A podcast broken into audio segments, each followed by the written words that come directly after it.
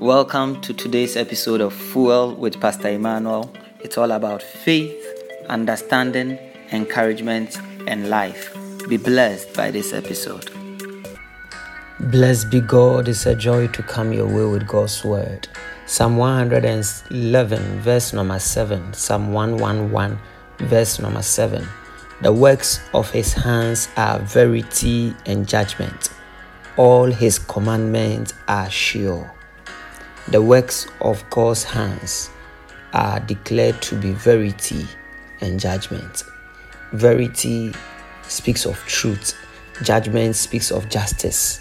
So God's works are all truth and justice.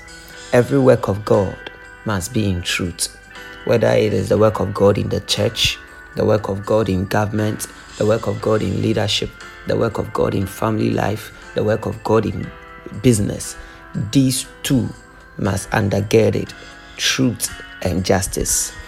Anything outside the remit of truth and justice cannot be termed as the work of God. It may be packaged to look like the work of God, but it cannot truly be God's work if it is not truth and justice.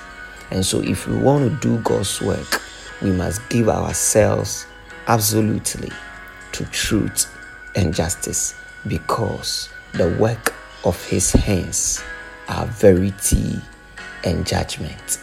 And he says, All his commandments are sure. It is when we practice truth and judgment that we will experience the surety of his commandment, including the surety of his commanded blessings. May truth and justice go before us in Jesus' name. The Lord bless you. Shalom, peace, and life to you.